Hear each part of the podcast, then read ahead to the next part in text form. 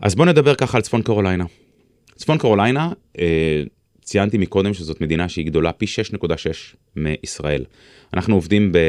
בעצם הצוותים שלנו התחילו את הפעילות שלהם בראלי, ראלי זאת עיר הבירה של צפון קרוליינה, ראלי ודורם, אני קורא לזה תל אביב יפו, לא בדיוק, אבל פחות או יותר.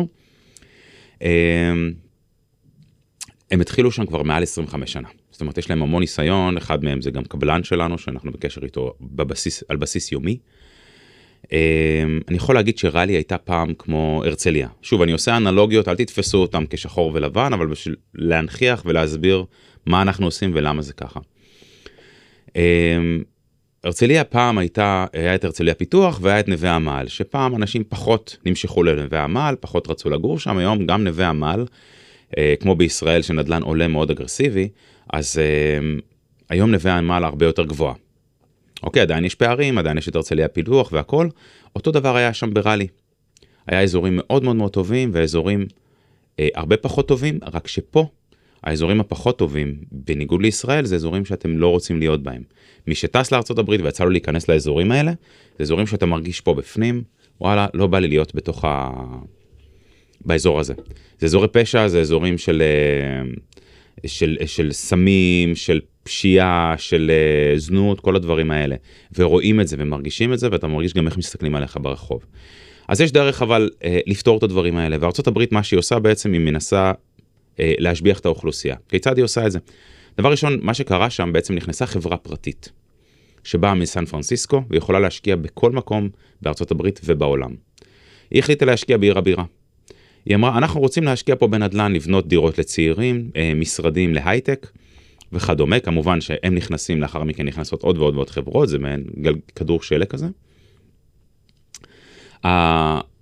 המחוז בעצם נתן להם, העירייה נתנה להם בעצם הקלות מס, נתן להם בעצם איזשהו אה, זרז, נקרא לזה, או איזשהו מניע למה להיכנס לשם, והם נכנסו לשם. אני יכול להגיד לימים שהבתים שם עלו פי חמש בערך שלהם, השטחים שם עלו בצורה מאוד אגרסיבית בערך שלהם, ולמה אני אומר את זה? כי בארצות הברית, בהרבה אזורים, בעיקר באזורים שאנחנו עובדים, שאנחנו באמצע, אנחנו לא מחפשים את ה-i society, לשטח אין הרבה ערך, יש יותר ערך לבית עצמו. אחרי זה נרחיב על זה בהמשך. ולכן אה, המחירים התחילו לעלות בצורה מאוד אגרסיבית, זה אומר שהבתים עלו וגם השכירויות עולות. מה זה אומר כפועל יוצא? האוכלוסייה משתפרת, כי מגיעה אוכלוסייה יותר איכותית, אבל לימים בעצם מה שקרה, זוגות צעירים, קשה להם לשכור, קשה להם לקנות, לא יכולים לקנות. אנחנו מדברים גם על אזורים שהשוק, באזורים שאנחנו עובדים, השווקים שם נשענים בממוצע 50% זה בתים שבעלי בתים קונים לגור, ו-50% זה שכירויות. זה מאוד פופולרי בארצות הברית, ולנו זה סוויט ספוט מדהים, כי קל למכור בתים שם, וקל להשכיר בתים שם. זה דבר מאוד מאוד מאוד מאוד חשוב. בעצם החברה הזאת חיפשה אה, מקום אחר להשקיע בו, כי המחירים מאוד עלו בצורה אגרסיבית, וגם הצעירים חיפשו מקום אחר. ובעצם משם הם עברו לעיר אחרת, שאנחנו נמצאים בעיר הזאת מעל חמש שנים. אה, זה מספר ערים שאנחנו עובדים ואנחנו כל הזמן מתרחבים סביב הפריפריה.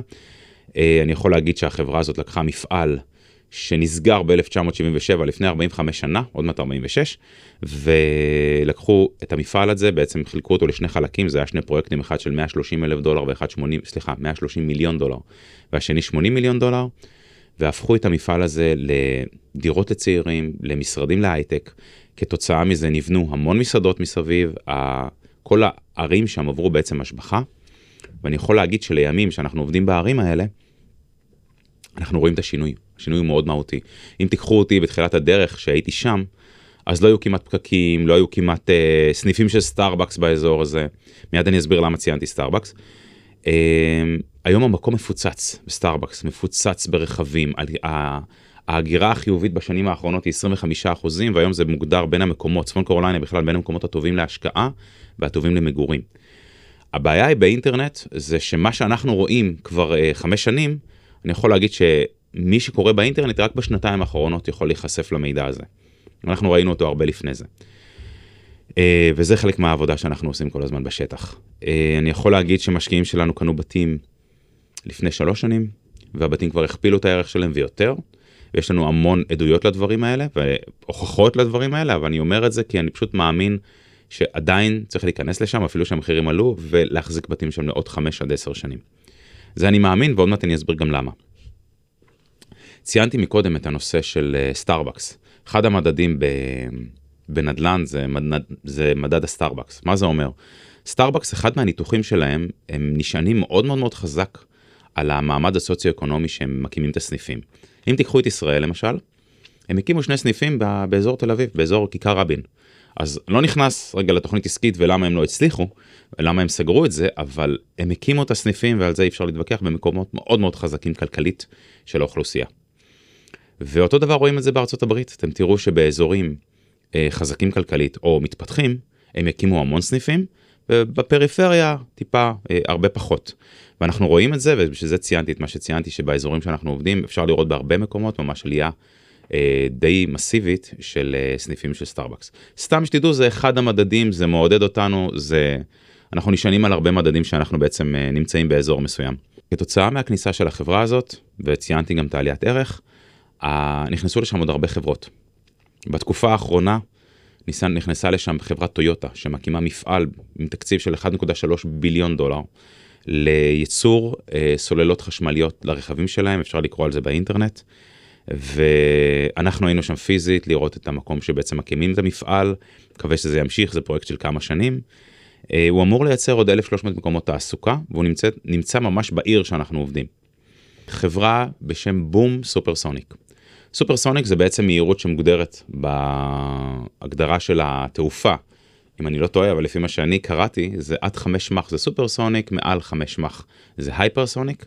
ואם אתם זוכרים, בעבר הרחוק היה את הפרויקט של הקונקורד, אז שוב, גם פה אני לא נכנס אם הצליח, כאילו למה הוא לא הצליח, אבל uh, טוענים שפה זה אמור להצליח מבחינת התוכנית עסקית שלהם, הם אמורים לבנות בעצם מטוסים שיטוסו טיסות טרנס-אטלנטיות כמו ישראל ארה"ב, בפי 4, במהירות של 4 מח, פי 4 יותר מהר ממהירות של מטוס נוסעים, ו-25% יותר בעלות של הכרטיס טיסה. האם הם יצליחו אנחנו לא נדע, אבל זה פרויקט שהתחיל המפעל בהקמה והוא יושב בעיר שאנחנו עובדים.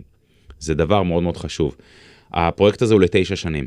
צריך להבין שפרויקט כזה, אה, זה מעורבים שם מבחינת חוזים, בואינג, ואם אני לא טועה גם איירבאס, או להפך, אבל זה דברים מאוד, זאת אומרת, יש חוזים כבר לחברות גדולות שרוצות את המטוסים האלה. אז דבר שלנו זה עושה טוב, שאתה נמצא במקום ופתאום מודיעים לך על פרויקט הזה, אחרי שאתה כבר במקום הזה מעל קרוב לחמש שנים נגיד, זה דבר חשוב. אז זה מחזק לנו את, ה, את האני מאמין שלנו. בואו נדבר עכשיו על אינדיאנה. אינדיאנה זאת מדינה. אנחנו עובדים בשני אזורים באינדיאנה, אנחנו עובדים באינדיאנפוליס, שזאת עיר הבירה, ואנחנו עובדים בעוד אה, בעצם אפילו יותר משני אזורים, אבל שתי ערים אה, סביב אינדיאנה. אה, נתייחס לתקופה של 2008 בסאב פריים, אינדיאנה בקושי ירדה. שהיו מדינות שקרסו כלכלית, היו גם מדינות שעלו כלכלית, ולנו זה חשוב מבחינת התנהלות, שאם חס וחלילה יש איזשהו משבר, אנחנו יודעים שהסיכון שם בכללי יותר נמוך. למה זה? אינדיאנה נשענת המון המון על נושא של uh, תעשייה, ואחת החברות הכי גדולות שיושבות שם uh, זו אילי לילי, אם uh, נרצה למצוא איזשהו משהו מקביל לזה בישראל, זו בעצם חברת טבע, ובעצם יש להם את המפעל שם. המפעל עצמו יושב בתוך העיר, לפי המידע שאנחנו קיבלנו, מייצר 100 אלף מקומות תעסוקה, שזה מטורף. יש שם עוד מספר חברות, יש חברה שמייצרת אה, תיבות הילוכים למשאיות לכל העולם. אה, יש שם מסלול מרוצים אינדי 500, שבעצם הרבה אנשים מכירים, אם ראיתם את הסרט פורנר נגד פרארי ואת המחול, הסרט האנימציה קארס, אז זה בעצם מסלול אובלי בין הידועים בעולם, שהוא מייצר תעסוקה, הוא מייצר בעצם אה, תיירים לסביבה הזאת, וזה דבר שהוא חשוב. אז אינדיאנה גם זה אזור מאוד מאוד טוב מבחינתנו להשקעות, ו... ובינתיים אנחנו עובדים שם עם מעל 100 בתים של משקיעים כבר כמה שנים. כמובן שאם נתייחס טיפה אחורה לתקופה האחרונה של הקורונה, אה, וכל המשבר שקורה עכשיו שכרגע אני לא נכנס אליו, המקום הוא בסך הכל ההשקעות מאוד מאוד טובות, וגם שם הבתים עלו בצורה מאוד uh, יפה. אחרי זה נדבר איך אנחנו מביאים, מביאים עסקה ואיך אנחנו רואים אותה שהיא נכונה לנו מבחינת מה שאנחנו מציגים למשקיע ומה נכון למשקיע. אז זה היה ככה בקצרה על, אה, על אינדיאנה.